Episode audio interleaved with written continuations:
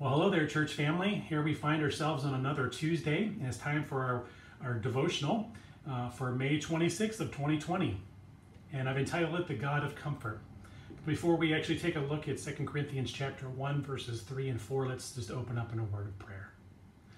Gracious Heavenly Father, we do thank you for this day, and we thank you for the privilege of being your sons and daughters. And as we take a look at the fact that you are our God of comfort, uh, in, a, in, a, time in a day and age where uh, comfort can seem as though it's escaping us, uh, we are glad of the fact that you are our God of comfort.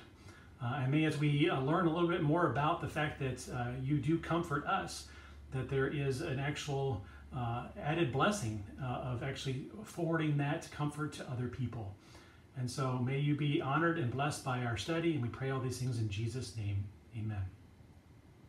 Let's read our text. It says in verse 3 of, of 2 Corinthians chapter 1 Blessed be the God and Father of our Lord Jesus Christ, the Father of mercies and the God of all comfort, who comforts us in all our affliction, so that we may be able to comfort those who are in any affliction with the comfort with which we ourselves are comforted by God.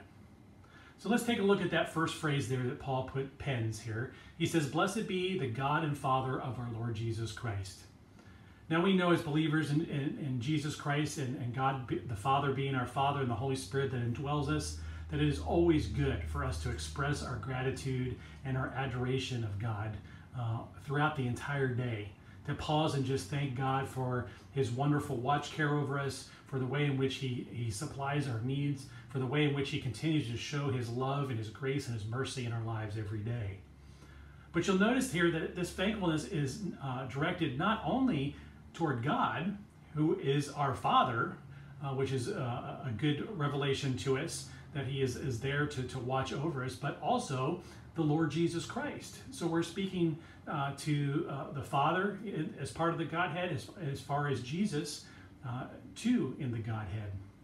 That He is our Lord Jesus Christ. So not just Savior, but Lord. I like what Spurgeon says here in relation to Paul um, as he uh, takes a look at these uh, couple of verses.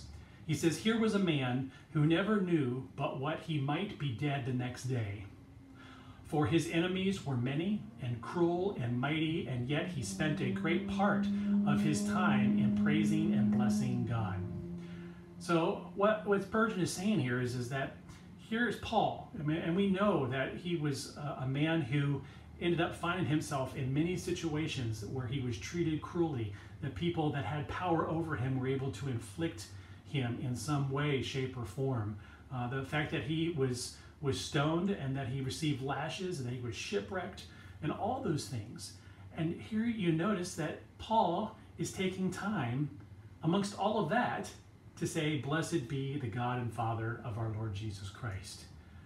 And that's what we should do not only when we find ourselves in a situation where we're being mistreated or uh, abused or ridiculed for our faith in Jesus Christ, but all the time to bless the, uh, the God and Father of our Lord Jesus Christ.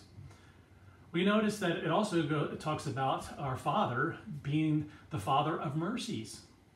And Paul has a very intimate knowledge of the God who is merciful to him uh, not only in salvation, but watching over him and, and bringing him through and giving him the strength and the, the wherewithal to continue to bear up under all of that cruelty, uh, underneath all of that affliction that he found himself facing, all for the, the sake of the gospel and for his love for the Lord Jesus Christ.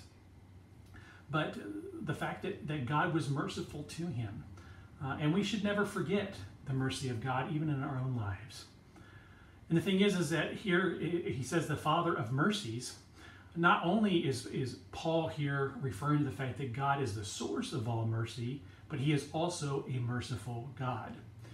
And I think that's an important distinction for us to make because it's one thing for God to be the source of mercy, but also God is, is you know, a, a God who is merciful, uh, one of his, his attributes. And so he is merciful towards all that he has made the text goes on to say, um, God of all comfort, who comforts us in all our affliction. Well, the Greek word uh, paraklesis is the word comfort here. And it communicates the idea of one person standing alongside another for the purpose of encouraging and support um, for someone that is a friend. Uh, and the same Greek word, root word, uh, if you if you caught it when I said it, paraklesis, uh, also describes the Holy Spirit. We, we talk about him being our paraclete, uh, the one who is the, the, the God who strengthens us and guides us through life, to, to be the one that was going to be left in place once Christ returned to heaven in his rightful spot uh, as uh, the, the, one uh, on the throne. And you'll notice that it says uh, that he's the God of all comfort, who comforts us in what? All our affliction. So it's no matter what it is, no matter how great it is, God comforts us in all of our affliction. There's, there's nothing left out. There isn't going to be an affliction you're going to experience that God is not going to be the God of all comfort, who is going to comfort you uh, in what you're facing, what you're dealing with, everything that you're bearing up under. Uh, and uh, it, it, the word comforts in there is also in the present active uh, you know, voice, meaning that it is a constant and unshakable comfort. And for us facing everything that we do every day, even though we may not be ridiculed as believers in Jesus Christ in our country, there are things that we face each and every day and we find ourselves, even in our nation, facing uh, an unseemable giant, as it were, in this COVID virus. Uh, and so we need to understand, we need to embrace, we need to, to uh, you know, personalize the fact that God is going to give us a comfort that is constant. So it's not going to be something that's going to be, you know, a shot in the arm. This is going to be constant and it's going to be unshakable because the God who is comfort cannot be shaken and therefore he keeps us from being unshaken when we uh, rest in his comfort. The verse finishes out by saying, So that. So, because everything else that we've said so far is true, that we should bless God, our Father, who is the Father of mercies, uh, who is the God of all comfort, who comforts us in all of our afflictions, so that we may be able to comfort those who are in any affliction with the comfort with which we ourselves are comforted by God. Now, this is an interesting uh, application here in relation to this because, you know, Paul could have stopped and just said, uh, Who comforts us in all of our affliction? But there's a reason why God comforts us in all of our afflictions, so that we may be able to comfort someone else who is in, in an affliction. So, God given comfort ministers to the one receiving because we receive God's comfort, but it also is paid forward to be received by others.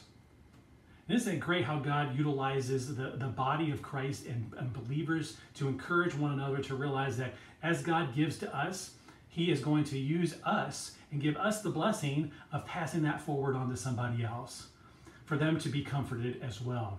So, in other words, we're stewards of the comfort that God has given to us. And as I thought about all of this, it brought another um, scripture to mind, and with this I close. Um, Galatians chapter 6, verses 9 and 10. It says, And let us not grow weary of doing good, for in due season we will reap, if we do not give up. So then, as we have the opportunity, let us do good to everyone, and especially to those who are the household of faith. So, in us doing good to one another, may that application be are us to enjoy the comfort that God has given to us in our affliction, but also doing the same good that God has done to us in comforting us to comfort somebody else.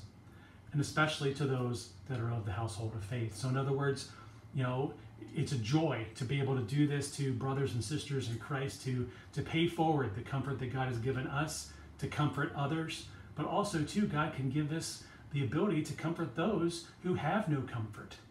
And I think that I've seen a lot of this happen even in relation to uh, us, you know, standing as a body of believers, as a church here in Ellington, amidst this time of, of separation, uh, and as a, an opportunity to reach into the community and be a blessing to others, uh, comforting them as they are in the middle of this affliction. Uh, whether it be actually having the virus or the affliction of being out of work or the affliction of you know uh, having the, uh, you know, feeling oppressed in relation to everything that's going on. Uh, we have the blessing to comfort those as God has comforted us. Let's bow for a closing word of prayer. Gracious Heavenly Father, we do thank you for this text, Lord. We thank you uh, that we can bless you uh, as our Heavenly Father. Uh, we can bless you uh, and your Son, the Lord Jesus Christ, uh, that we have the ability as those who are children of, of you to experience the mercies that you show to us each and every day. But also to enjoy the comfort that you can bring into our lives no matter what the affliction may be and that you give us the privilege of being able to to uh, share that comfort uh, and to, to, to give that comfort forward to someone else that may be in need of it. And Lord, may you give us those opportunities and may you help us to see those opportunities and seize them. And we do pray all these things in Jesus' name. Amen. Well, God bless you, church family, and have an awesome Tuesday.